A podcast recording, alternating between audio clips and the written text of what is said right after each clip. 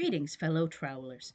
Welcome to another episode of Have Trowel Will Travel, the podcast of the NUI Galway Archaeology Society. Our fearless auditor is speaking to Chris Urwin, an Australian archaeologist working with the National Museum in Papua New Guinea. He has had the treat of doing community projects in one of the most culturally diverse countries in the world, with over 180 languages, and will be talking about the joys and challenges in the work. So, crikey, sit back and enjoy the journey. All right, so hello and welcome everyone. I am here with uh, Chris Urwin, who's calling in all the way from Australia um, to talk to us about some some work that he's done with uh, in Papua New Guinea, I believe, with uh, kind of the connections between Western archaeology and oral traditions. So um, I'll turn it over to you if you want to just start off by telling us a little bit about yourself. Awesome. Thanks, Bridget, and thanks for having me on. Um, yeah, so my name is Chris Urwin, and I work here in Melbourne uh, at Monash University, Monash Indigenous Studies Centre. And yeah, sort of between 2015 and 2019, I did my um, PhD, and I worked with communities on the south coast of Papua New Guinea. Um, and so, yeah, I suppose that's where the research I'm going to talk about stems from. Um, yeah, very much kind of um, combination of oral tradition and archaeological research, which is kind of where my interest lies, like in how people um, remember the past as well as, um, uh, yeah, how they actually build things through time and build villages and um, that kind of thing, and how that can be studied uh, archaeologically. All right, awesome. It's gonna be gonna be an interesting talk. Um, I guess just to kind of start off, um, what was your your work in Papua New Guinea all about? Why did you go there, and what did you kind of have? What was your goal?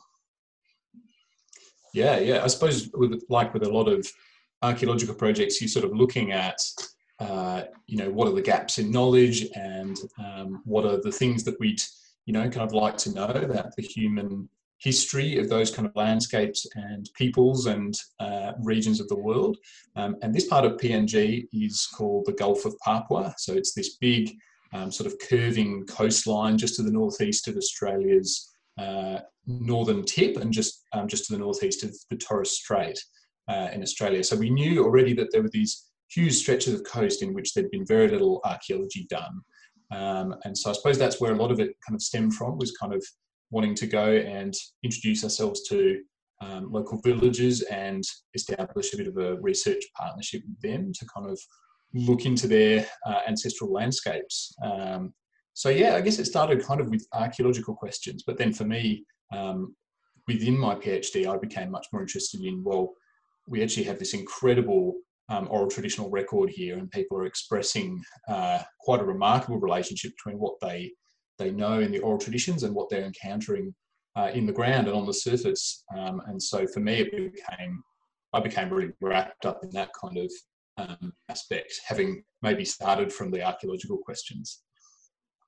Yeah, now that is uh, that is interesting. One thing that kind of at least stood out to me when I was you know reading through your article is is just the you know the place of oral tradition because we have um, a bit of that here in Ireland. You know, I mean, we didn't get writing here until Christianity arrived. So before then, it was all everything was done orally.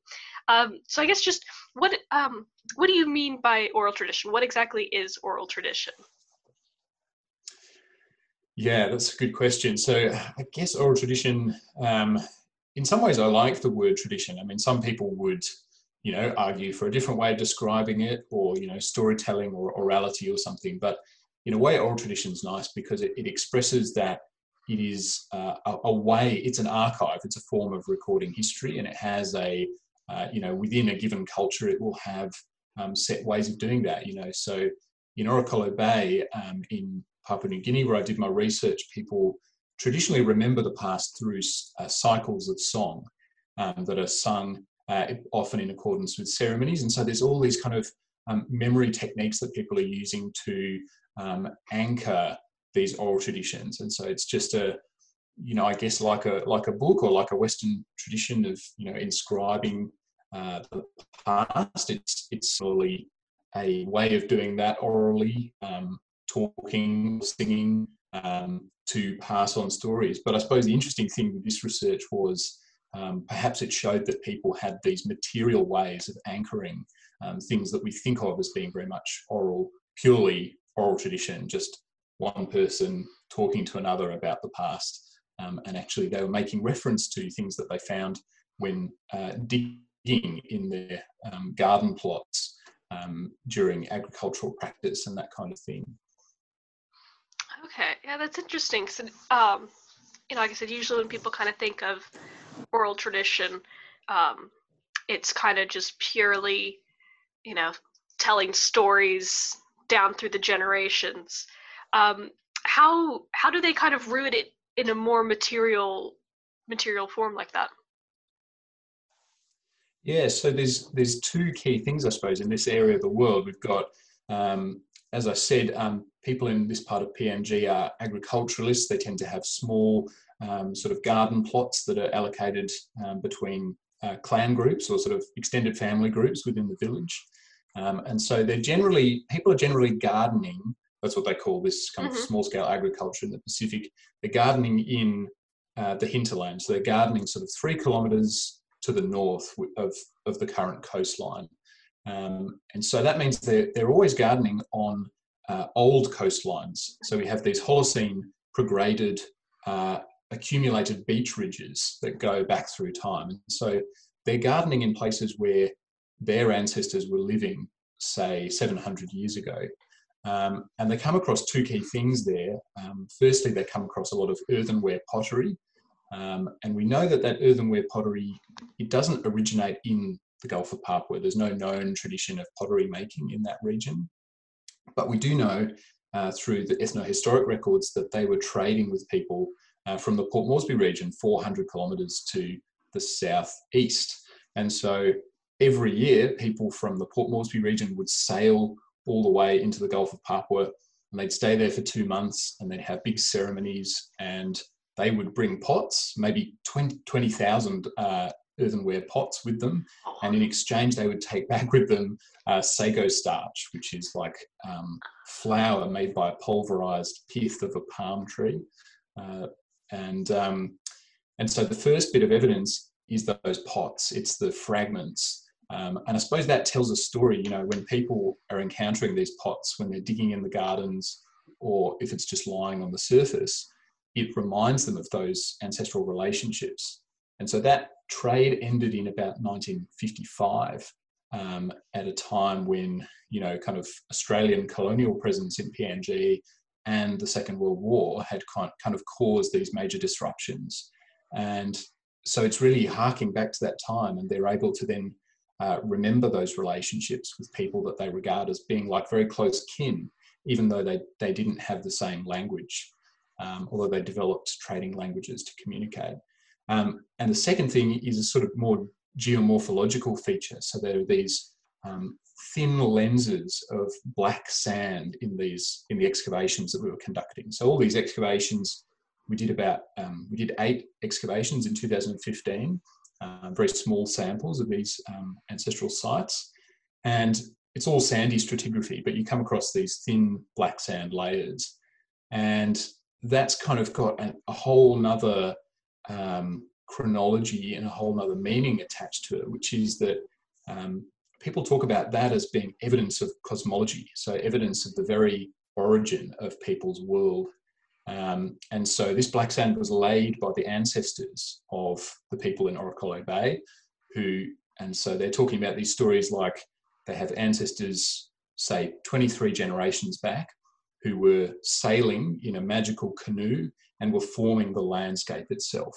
And so it's this, it's totally an origin story. It's not sort of directly related to recent genealogies, but it's kind of the, the more distant past. So it's fascinating because you've got these two really different kind of chronologies that actually sit parallel um, and are both anchored in what people are finding underneath the ground, which is pretty amazing. Yeah, that is really neat. Um, we'll get back to that in a minute there's a couple of questions I want to ask, but I guess just to kind of give uh, some context to the, the area we're talking about, because um, until I, I contacted you, I knew Papua New Guinea was a thing.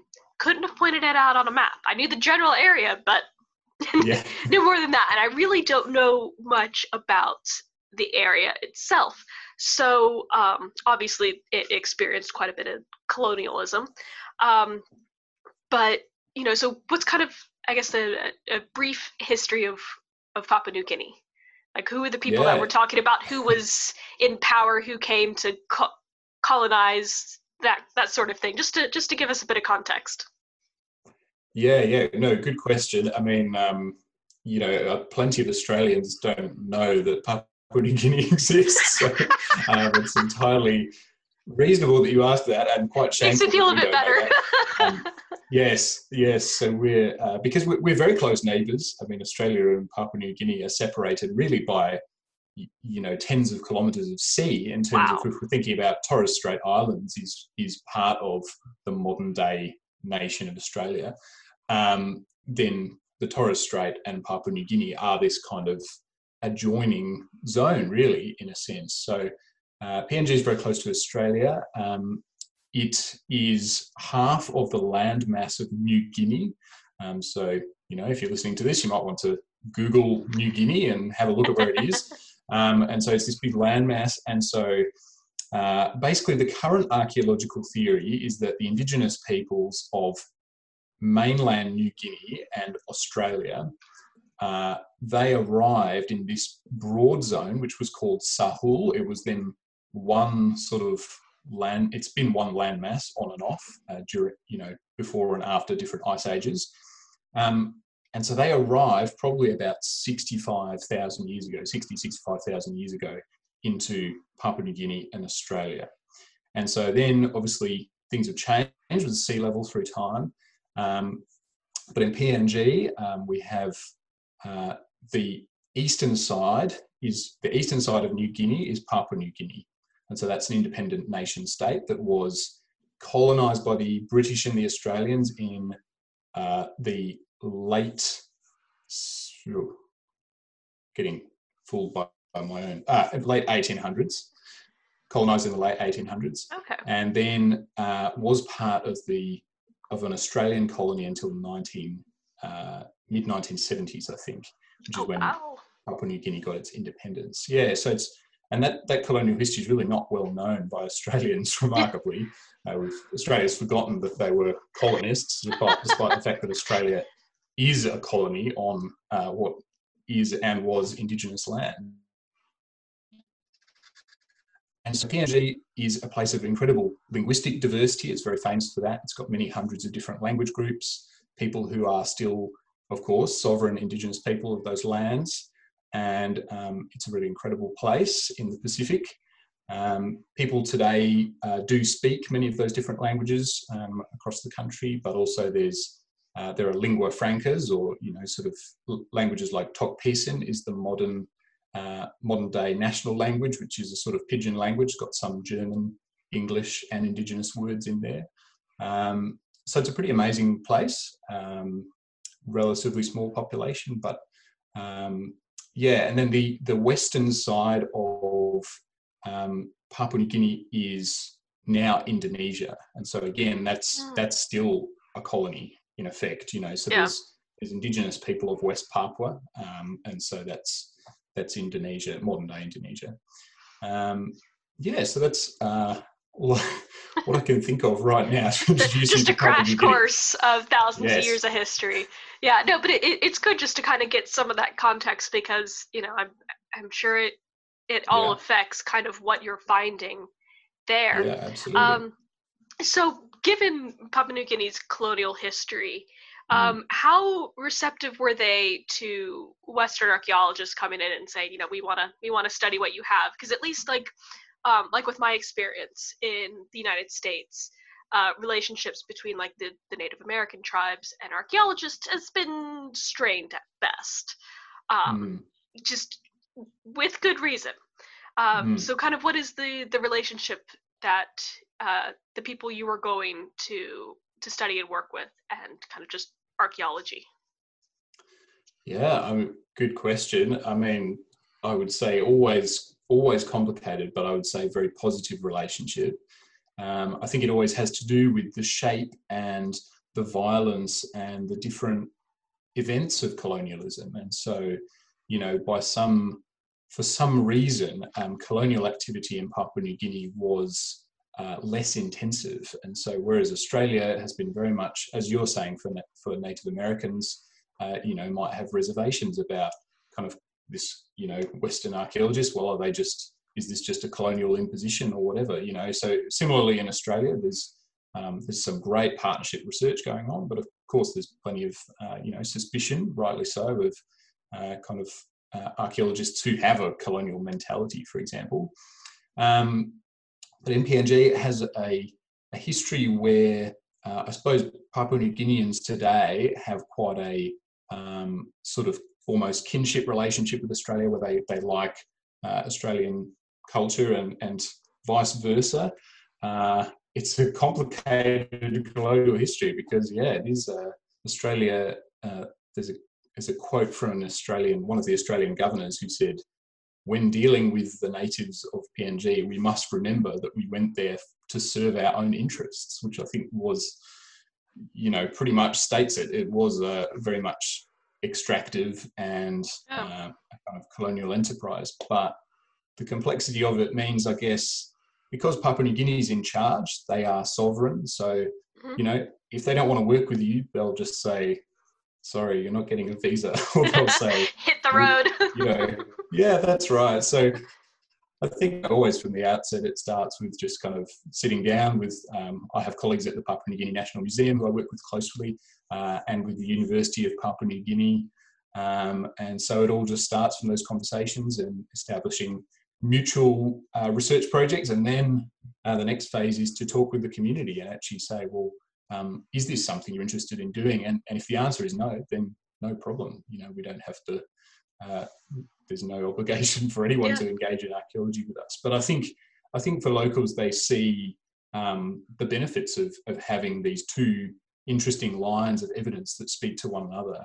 Um, and also potentially um, archaeological research can have benefits for locals in terms of being able to negotiate with mineral extraction companies, this kind of thing. You know, there's just as in the rest of the world, there are kind of sometimes benefits to being able to investigate aspects of cultural heritage um, and to then argue for their protection.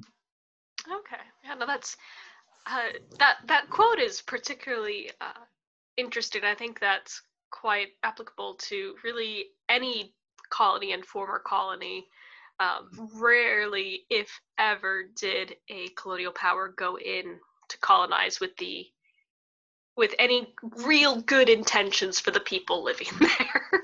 Yeah. Uh, um, but uh, that's you know so that's a really so kind of going back to some of what you were talking about before.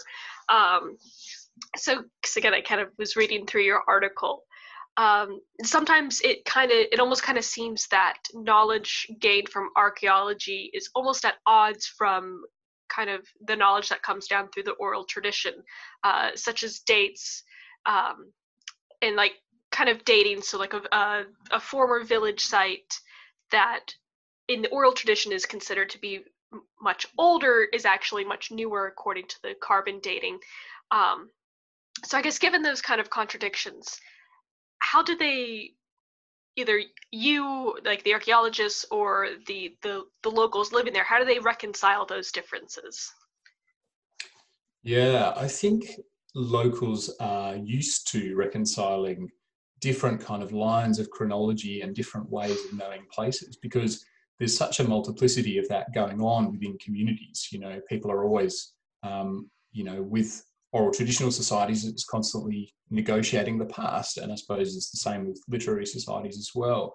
And so you have as i've been talking about you've got these kind of multiple uh, very different but often complementary chronologies going on at the one place. And so we were excavating at one particular village site which uh, we know in the oral traditions it was composed of multiple different estates um, different um, clan estates in the past. And so there's an amazing spatial complexity of this site. And so the chronologies, the genealogical chronology for that site and the archaeological, the kind of, uh, you know, Bayesian statistical analysis of radiocarbon dates, they're actually very similar, remarkably so. Um, but where it differs slightly is the order in which those sites were occupied. I suppose to me, making sense of that, um, what it's said to me is it speaks of the way, ways in which people construct uh, notions of the ancestral past. And so it's often to do with the sites that have been cleared more recently and in which people are engaging more regularly with um, the pottery sherds and the buried black sands are often the ones people think of as being more ancient. And I actually think that's a process that we see right across the world. You know, when sites like, you know, to a layperson, if you're coming across news about archaeology, you'll often come across news about London or Rome when they're digging a new subway and that makes you think of that place as ancestral, as a place of, that's rich with sediment and history. And it tends to be places that are more engaged with the subsurface, are places that we start to think of as ancestral. So I think that's interesting.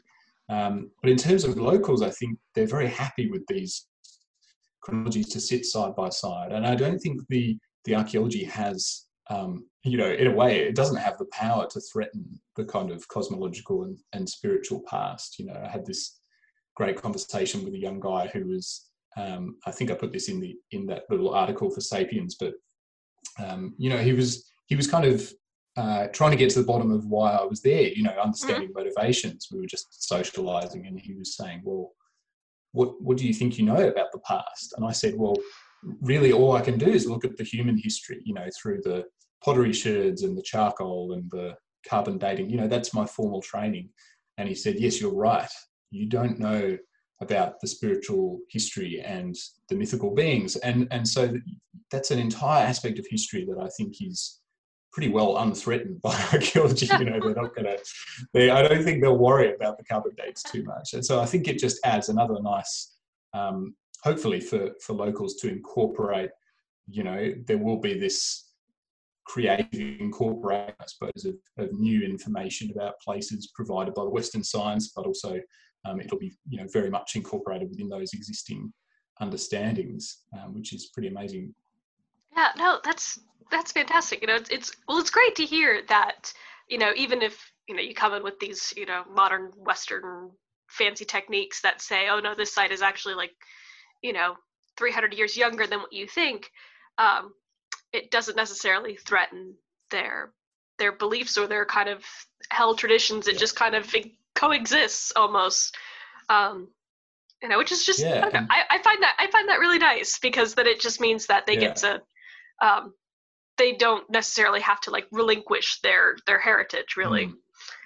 yeah yeah and you see that i think in uh, indigenous australia too you know you have these sites where archaeologists are obsessing over is the site 65,000 years old? Is it 50,000 years old? And archaeologists around the world are fascinated with the answers to that question because it means something for, yeah. you know, linear Western understanding of we like how our people dates. move throughout the world.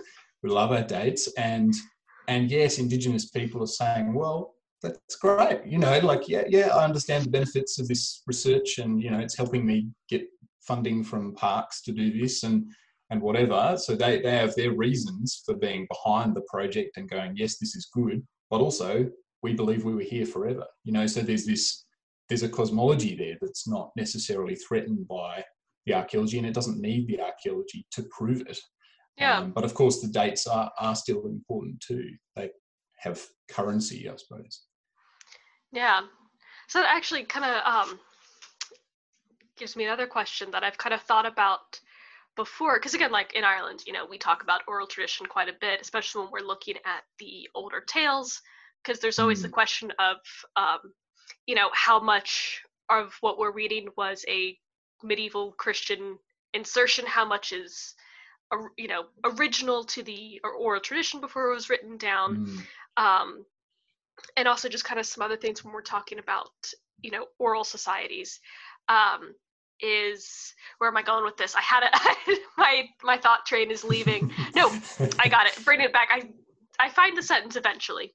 Um, but sometimes uh, people can kind of see oral, you know, or view oral tradition almost a bit um, negatively in that mm. you know it's it's like a great big game of telephone through the generations how accurate can this information be? Or especially when we're talking about like the more mystical elements with gods and heroes people are you know people kind of tend to look at it and go okay well that's obviously all made up. How can that actually mm. help us? You know why you know does that actually have any usable information? Um so i'm sure you've probably encountered that kind of thinking. Um mm. so how does that kind of influence your your work or um, you know how have you found that oral tradition really has so much more uh, to mm. offer archaeology despite it being just knowledge passed by word yeah. of mouth yeah that's a great question and of course it's a huge debate i suppose within archaeology and anthropology but i think that what we're seeing around the world is maybe that the need for each kind of oral uh, understanding or oral tradition to be uh, analysed ethnographically and rigorously and using the archaeology. You know, if, if we're thinking about combining oral traditions and archaeology or, or the intersection between them, it seems like there's some examples around the world of highly linear, in a sense, oral traditions. So you've got First Nations oral traditions in, in Canada that describe um, fairly accurately in terms of using if you're if you're just going to transcribe a gene- genealogical chronology and then test it using carbon dates. And I'm not saying that's an interesting research question, but it, it, has revealed that those oral traditions really are quite linear and quite uh, capable of at least recording this kind of information about settlement reconfigurations and the like going back sort of 1500 years or more you know so that's quite remarkable and so then that has implications because the archaeologists in that area can then go, okay, well, when we're hearing this to test how that how it looks in the archaeological record, it might help us build models, it might help us think about um, that kind of thing.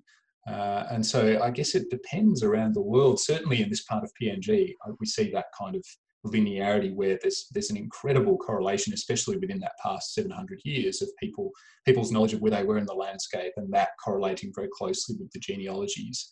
And that's to do with the technologies of remembering, I suppose, that they've developed through time.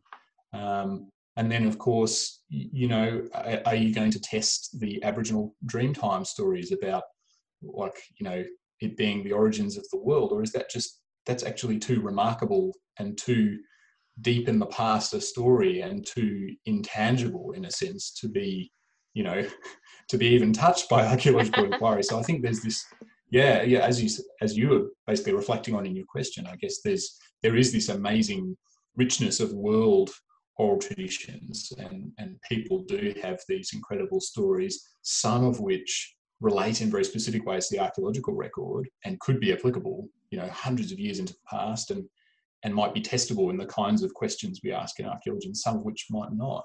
Um, so I don't know what uh, Ireland's kind of situation is. I'm as ignorant of that as probably Irish people are of PNG, or I don't know. But um, I don't know. Uh, yeah, maybe you could tell me a bit more about that.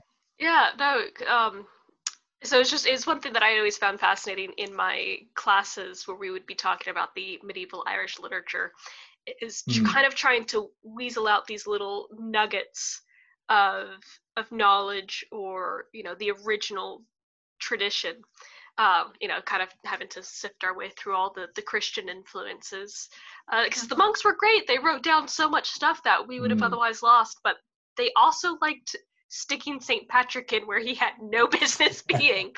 um, but I guess, at least for Ireland, um, at least is my understanding, and I'm not in any way an expert in this, this is just my, you know, going off my classes and what I've learned.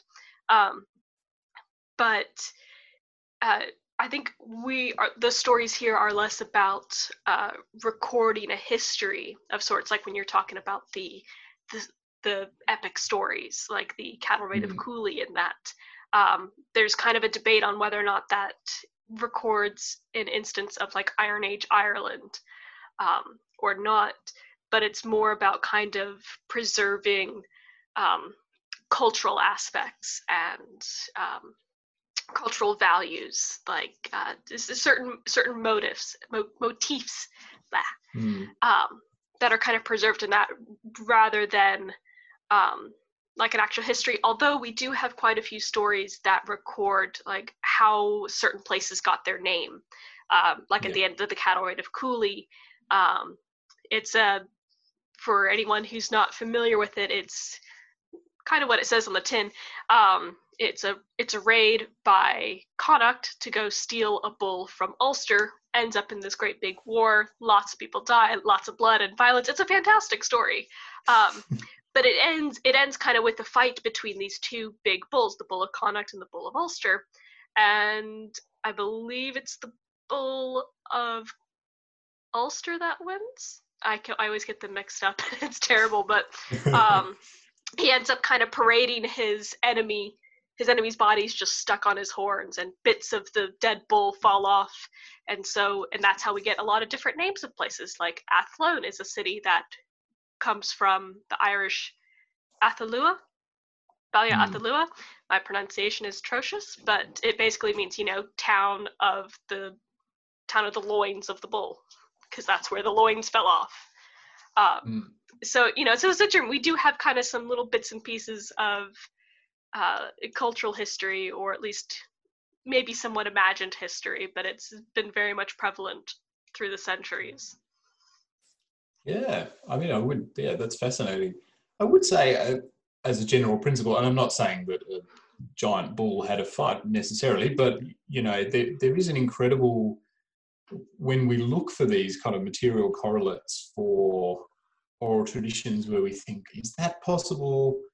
It is remarkable how often a correlate turns up. You know, in Yeah. terms of, I know you know, and it is very much debated about where these knowledges come from and how they're constructed, I think, and, and that is an interesting question. Um, but you do have these stories in, in uh, of Aboriginal Australians of sea level rise and of, you know, in, in Melbourne we have um, Port Phillip Bay. Um, Aboriginal stories talk about when that was a river that incised a valley, and so I suppose going back to this study from PNG, I suppose the question is is it a that these indigenous populations are just experts at reading geomorphology and reading back into the past these changes through time or is it that they indeed observe these things then pass them down using the geomorphology as a reference point as well something to anchor those stories to either way i think it says something remarkable about um, oral tradition and the things that it can encode and and pass on so it's a big question about how that knowledge is precisely negotiated, but it's pretty amazing the evidence Yeah. we can see. yeah no i've always found um, oral tradition in societies that are very much have a very strong oral tradition absolutely fascinating because uh, so my main degree is in creative writing so Mm, you know it just it appeals to my you know my writerly self that you know there's these stories that are passed down through the generations and no matter how fantastical they seem you know again like gods and heroes and all of that running around um you know there's there's usually like little bits and pieces that can be rooted in you know in our world like you know Mm. by place names or um like in Yeah. ireland again um usually when you hear about a fairy fort um you know and it's a it's a hill that nobody you know nobody likes to to mess with because you don't want to anger the fairies uh, but if you Yeah. go in and you investigate it's usually like a ring fort or something um, and so there's that kind of that yeah. that those bits of information that are passed down through the stories um, and i just find it absolutely fascinating Yeah, and as you're saying, places that if they are sort of ancestral landscapes that are not necessarily known to the population that moves into them, they still make new sense and stories of them, have new kind of understandings of them, which is pretty fascinating in itself too. Yeah. No, and it's you know it's it's something that I always enjoy uh, hearing about and learning about is just kind of the how these these stories and these oral traditions connect with events that then events or places that then we discover uh, through archaeology or something like that. And it's just it, it I always find it really cool because it's kind of um, it kind of just shows like you know hey these stories have you know importance to them. They're not just stories that they would tell their kids in the evening just to get them to be Mm. quiet and go to bed. Um, although I'm sure that did help. yeah. Yeah. definitely. yeah, Yeah. they have a great saying in uh, part of the Gulf of Papua, which is that uh, I think it's that stories are like tasty words. So it's kind of a like an eating I love that. verb for it. Yeah, because it's just so nourishing for people when they're Yeah. telling stories at night, kind of thing. Yeah. Yeah, well, people love stories. You know, I mean, we have, you know, all the books, we have all sorts of movies and TVs, so people are always trying to consume stories. And I think the the prevalence of like fantasy stories, um, you know, indicates our our love for for those kinds of tales. No matter how fantastical or how unrealistic they seem, we still we eat them up. Yeah, absolutely. So that's great. So, um, kind of, I guess, on on oral tradition. So, like I like I said before, it's a lot of people can kind of view it as being like a great big game of telephone, and or, or Chinese whispers, as sometimes the game is called. Um, and usually, like when you're playing the game, information is lost as it's as it's passed around. So the message you end up with is entirely different from the beginning. Um, so I guess it'd be kind of hard to, because it's purely oral. It'd be hard to kind of track and see see that happening. But um, like, how much do you think that affects the stories that you encounter, like the oral tradition that you have now, compared to what you may have had even a couple generations ago? And like, how do they mm-hmm. manage to preserve their knowledge through the generations, even hundreds of years down the line?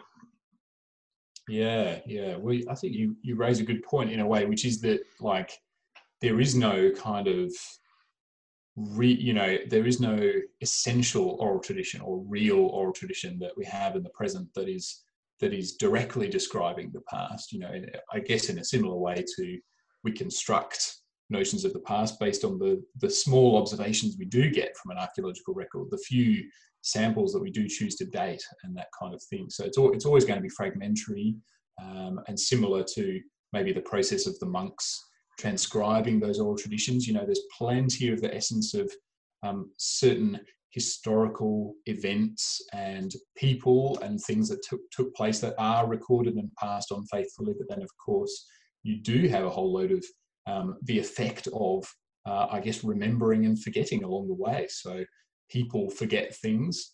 Uh, I suppose one thing to mention in, in oral traditional cultures is that because knowledge is negotiated, I guess there's there's a bit of stuff written about this.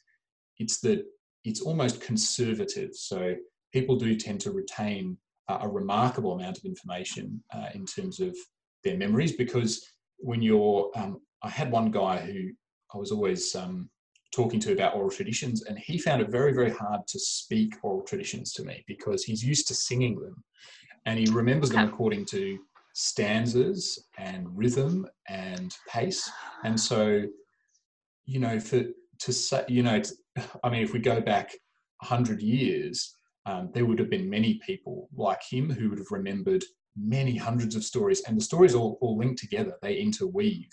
Um, and obviously, there's been a bit of literature from Europe discussing that in terms of the Homeric stories and what those might have been like and how people might have remembered them.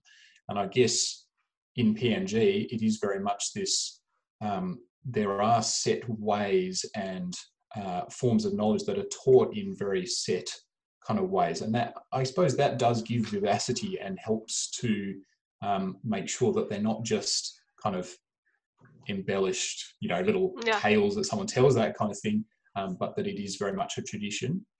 But of course, they do change. I mean, the stories that we hear at the moment are very much influenced um, by Christianity. They're very much influenced by um, people talk a lot about the tribes, um, and and now often in the stories there's twelve tribes, and you think, well, were there 12 I'm, Ah. I'm not sure there were but but now because they've combined what they see as the very significant christian story with the very significant ancestral oral traditions and so there's some elements now where you think hmm, that's that's interesting and and there's actually combinations of names from the christian you know gospels and the like Yeah, they might be connecting to like the 12 stories, yeah. apostles or the 12 tribes Yeah, of yeah. Israel. Yeah, absolutely. So connecting with these kind of, you know, Judeo-Christian stories, and um, so there are plenty of modifications, I think. But you know, also there are very kind of tangible signs in the landscape too that are tying some of those things together, which I think helps people remember them through time. Yeah, it's interesting that you mentioned, um, you know, the man who really couldn't speak the oral tradition because he was someone who's used to singing them, because um, mm. that's that's really how we believe the um, the old Irish tales would have been passed along was they would have been sung. And i know it's the same thing in wales as well. We do a little bit of uh, study on the welsh literature because we have a professor here who's from wales and very well versed in that. And there's some interesting correlations between ireland and wales just because you know mm. they're linguistically and possibly genetically related um, but you know so a lot of these these old tales would have originally been sung long before they were ever put down to paper, um, which it's much easier to remember a song than it is to try to remember, you know, 500 lines of just prose mm. because, you know, a song, there's all sorts of uh, little memory tricks. Like in, in Irish or a lot of the Celtic languages, they like using alliteration. And that's mm. kind of how they, um, how they rhyme. They don't quite rhyme like we would in English. Um, yeah. It's a lot of internal rhymes and such like that because then it makes it a little bit easier to remember because it's a pattern. Um, mm-hmm. And so, so it's interesting to hear that it's a similar case in you know a place halfway around the globe with an entirely different people. Is you know they're singing their stories because uh, yeah. I guess you know if it if one thing works, ever you know it's not going to be only the Irish who discovered it, but other other people are going to figure out, hey, you mm. can remember a lot of stuff through song. Yeah, yeah, and it's in the more recent era. Era, I think that we're seeing those kind of changing, like what I would want to call sort of technologies of remembering. You know, so you had. Um, I mean, in terms of those old kind of um, ceremonies and things that certainly existed prior to colonization, though a lot of those things started to change around the 1930s, 1940s. And so a lot of the ceremonial longhouses, which are these vast uh, wooden structures, sort of cathedral-like buildings that people used to live in, uh, and the ceremonies that went along with those, they pretty much ceased around 1939. And so we have quite a radical change there, I think, in terms of the technologies of remembering and the things that people um, use to kind of anchor the aspects of the ancestral past. And of course, people are uh, engaging with that past now, but in a very different way. And so, um, yeah, this this guy was initiated in an Eravo, and so uh, sorry, a longhouse. They call them mm-hmm. Eravo in this part of the world, and um, and so that's his way of remembering the past is through those songs that he would have been taught at that time by his elders. Um, but then the intermediate generation, um, sort of people who are more middle aged in uh, Orokolo Bay, are using more uh, texts and uh, speaking uh, a little bit less the local language. And then uh, younger, even younger people are often going between the village and the modern city of Port Moresby. They probably normally speak Tok Pisin, which is the uh, pidgin language of Papua New Guinea.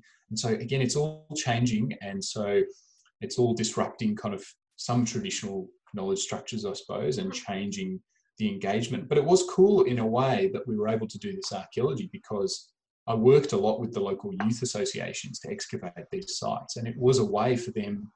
They were sort of going, "Well, Chris, we really want to excavate this site here because, um, you know, my elder didn't tell me the story of that place. I don't know the songs, but I know that that this was a, a the site of an old longhouse. So let's dig there and see what the material signature is. So they have their own kind of new ways of, of engaging. And also, there's stories about younger people recording these uh, ancestral stories on their mobile phones because the stories are important. You know, yeah. when, when people uh, want to build a house properly or when they want to make a dangerous sea voyage, they will speak these stories because there's a belief that that will keep them safe. And so the young guys who don't have the technology of remembering in the same way. They may not uh, be able to sing the songs, but they might record um, one of their family members speaking or singing it on their mobile phone and then pass that between themselves. So there's this incredible uh, change through the generations. That's fantastic. I know because that's kind of um, one thing that I that I always find sad with um, you know some of these oral traditions and cultures with oral traditions, um, it, especially when they tend to be of the minority and have suffered from colonialism and all sorts of stuff, is that um, when the people who are keeping the oral tradition are unable to pass it on and then they pass away, it's lost. And that's a huge aspect of the culture that's just gone. And, you know, so it, I've seen some arguments for, um, you know, kind of modernization or westernization of certain cultures kind of, you know, helps that or, you know, hastens that loss. Uh, so it's fantastic to hear that they're adapting so they can still hold on to their stories and they can still pass it on. Um, but in, in a way that's going to be, I guess, sustainable. Because uh, I can imagine uh, the people who can teach that sort of uh, the older, I guess, technology of, of remembering to be able to sing the songs are becoming few and far between. And so more people are going to be able to either, you know, write this stuff down or record it. Um, and at least, but, but at least they're still able to hold on to it and they're still able to keep it, which is just fantastic. Yeah, I hope so. I mean, yeah, there is very, very radical and rapid, I suppose, change with this sort of globalization and modernization. And certainly the elders in those villages are very concerned that their young people are not learning things in the same way. But I, yeah, there, there will be transformation too, and hopefully new ways of engaging with those things. Yeah, no, that's again, that's just that's it's wonderful that they're able to do that. Um, you know because i always think of because like it, it, again going back to the irish example um, everything that we have from like the older tales comes down to us through the monks but it's only a small fraction of the oral tradition and all mm. the stories that would have uh, made it made it that it would have been made of because yeah. um, yeah. the monks would have just written down what they saw as being important and of course they may have written down a whole lot more um, mm. but we only have a small fraction of manuscripts that survive to this day and even quite a few of those manuscripts are very very um, deteriorated and yeah. so we have yeah we have plenty of um, stories in both like ireland and wales we have plenty of stories and poems that we have segments of it and we can tell okay mm. here's like stanzas 1 to 10 and then we're missing a whole chunk and then here stands stanzas like 88 to 100 yeah, and yeah.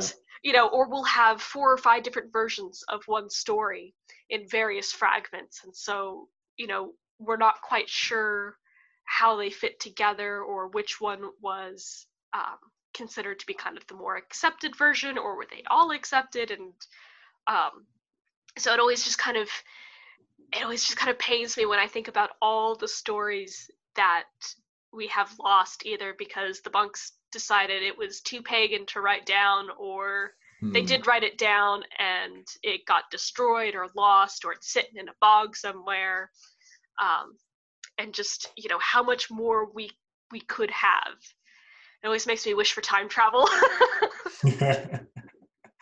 Yeah that would be good wouldn't it? Yeah yeah I mean, certainly, yeah, I think there will be and is a sense of loss, I suppose, in in this part of Papua New Guinea in terms of that that 1930s period that was very much connected to um, probably aspects of uh, the mission movement and that kind of mm. thing, in which a lot of those traditional structures were destroyed. They were destroyed by locals mostly, but locals undergoing you know a massive change of their of yeah. their entire world and cosmology i suppose so there is that um, aspect where there is uh, sort of a maybe a disjointing or or a feeling of alienation from the fact that there's all these because Orokolo Bay is a very famous place ethnographically because of mm-hmm. uh, anthropological research that took place there in the 20s and 30s by an anthropologist called Francis Edgar Williams, and it's but it's also famous for its material culture.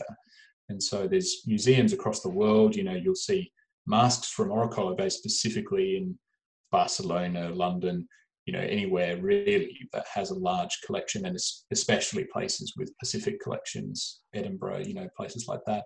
And so they have this strange kind of, well, why are our it's, it's bizarre that these masks that used to be made in Orokolo Bay for these ceremonies in the 1920s, 1930s, they're no longer, there's none in Orokolo Bay at all, wow. as far as I, as far as I know, but they are in museums worldwide. Um, and this has caused, you know, a bit of anxiety and confusion, I would say. And we had a lot of conversations while I was working there in 2015 about people asking us, well, can you track these things down? You know, can you track, specifically, they wanted us to track down a, a longhouse post in museums in Britain and Germany, which did not prove possible. We couldn't. Mm-hmm. Um, we couldn't establish where this thing had ended up, but there, there is this kind of there are these memories, I suppose, of these traumatic events of yeah. uh, er- erasure, I suppose, which which has changed remembering uh, and the process of remembrance through time. Yeah, no, that is. I'm trying to think. I've been to the museum in in London and in Edinburgh. I probably have seen one or two of these masks and not even really realized exactly what I was looking at. Um, that is kind of a, a sad thing mm. that it is, especially for kind of these um, for marginalized peoples or peoples or minorities or you know people who uh, mm. anthropologists thought were particularly interesting and decided to come in and just kind of yeah. take stuff. Um, you know, and these very, very important cultural items or, you know, anchors for remembering are now just sitting in a glass case for a bunch of strangers just to kind of stare at with glazed over eyes. Um, and I can, and I am guilty of that. I will say, you know, after ten, you know, six hours of walking around, Eh, you get a little bit tired but you know so i can understand where some of that anxiety and that desire to have those things returned to them because that's part of their it's part of their culture you know it's like mm. if someone took um you know a family heirloom and just stuck it in a museum halfway across the globe where you can't even get to it so, mm. yeah. yeah yeah it's, it's a complex history because a lot of those a lot of those things were made to be destroyed as well so yeah. a lot of the, the masks and things were made you know, after the ceremony, they'd be destroyed. But then once that ceremony no longer is practiced, there's a question of, well, what, what happens then? So a lot of those things have gone offshore and then there's a bit, I guess, an unease about them too, um, being located away from home. Yeah. Mm-hmm. Yeah, no, I'm sure that's I'm sure that's difficult for them, and you know, trying to I guess reconcile between the generations of mm-hmm. um, are you know how are we going to preserve our our cultural heritage? And are we doing it in the best way? Um, you know because i can understand where some of the older generation might feel a little uneasy about the the younger generation writing things down or recording on mobile phones because it's just as wonderful as it is it's just not the same as you know learning how to sing those songs and you mm-hmm. know remembering those songs and singing them it's just it's it's just a little bit little bit different and mm. you know i can see how people you know the, the older generations might not be entirely too comfortable with it however however many benefits it brings that you're able to do that yeah yeah all right well i guess just to kind of wrap it up um as we're kind of getting to the end of our time, and I could I could continue asking you stuff about this for hours.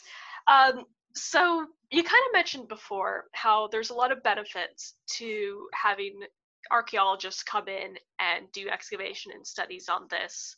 Um, what you know, what exactly uh, are those benefits? How does this help like the people of this area to be able to say yes this site is you know so many thousands of years mm. old or this is where this happened or that kind of thing what does that bring yeah. them yeah yeah so i suppose to be honest the main benefit i think of this research is just that it is culturally enriching i think it's enriching to uh, you know to me it's enriching to australians and you know for australian research to be conducted in that way because it enriches that dialogue of um, people in PNG working with people in Australia on research, which I think is just great. And the process of doing that work with the community is amazing. And I, I hope that that has been enriching not only to me, but to locals in PNG. And that process of working out things about the past and then going back, communicating those things, debating what it means. I think that's that's actually the best thing, to be Yeah. honest. And then I think secondarily to that, um, unfortunately, the world that we live in is one in which Papua New Guinea is one of the one of the most uh, rich places in terms of its natural uh, heritage, in terms of, of it has mineral resources there, uh, and those are international companies are wanting to exploit those resources, and Mhm. so the Papua New Guinea National Museum has a very difficult job of trying to record important places, cultural sites around Papua New Guinea, and advocate for their protection, probably on a relatively minimal budget when you compare it to uh, heritage in Ireland, heritage in Australia. So uh, I suppose that is a big part of it is that the PNG National Museum doesn't necessarily have uh, the budget to, in any given year, go to Orokolo Bay, which is quite remote, and to do mapping with uh, local elders and establish which of those places. It's really important to make sure that if if those mineral extraction companies come in and say we, we're going to you know blow this site up well there's actually a legal structure there in place to kind of advocate protection uh, so i suppose it's in an ideal world that wouldn't even need to be the case but i suppose it's it's that process of um, you know trying to make sure that the research is there so that um, there can be a little bit of oversight i suppose from um, png government level and develop that capacity there Yeah, no, that that makes a lot of sense. You know, it's kind of a bit of a, a joke where um, if some place discovers oil, the United States is going to be knocking on the door very soon.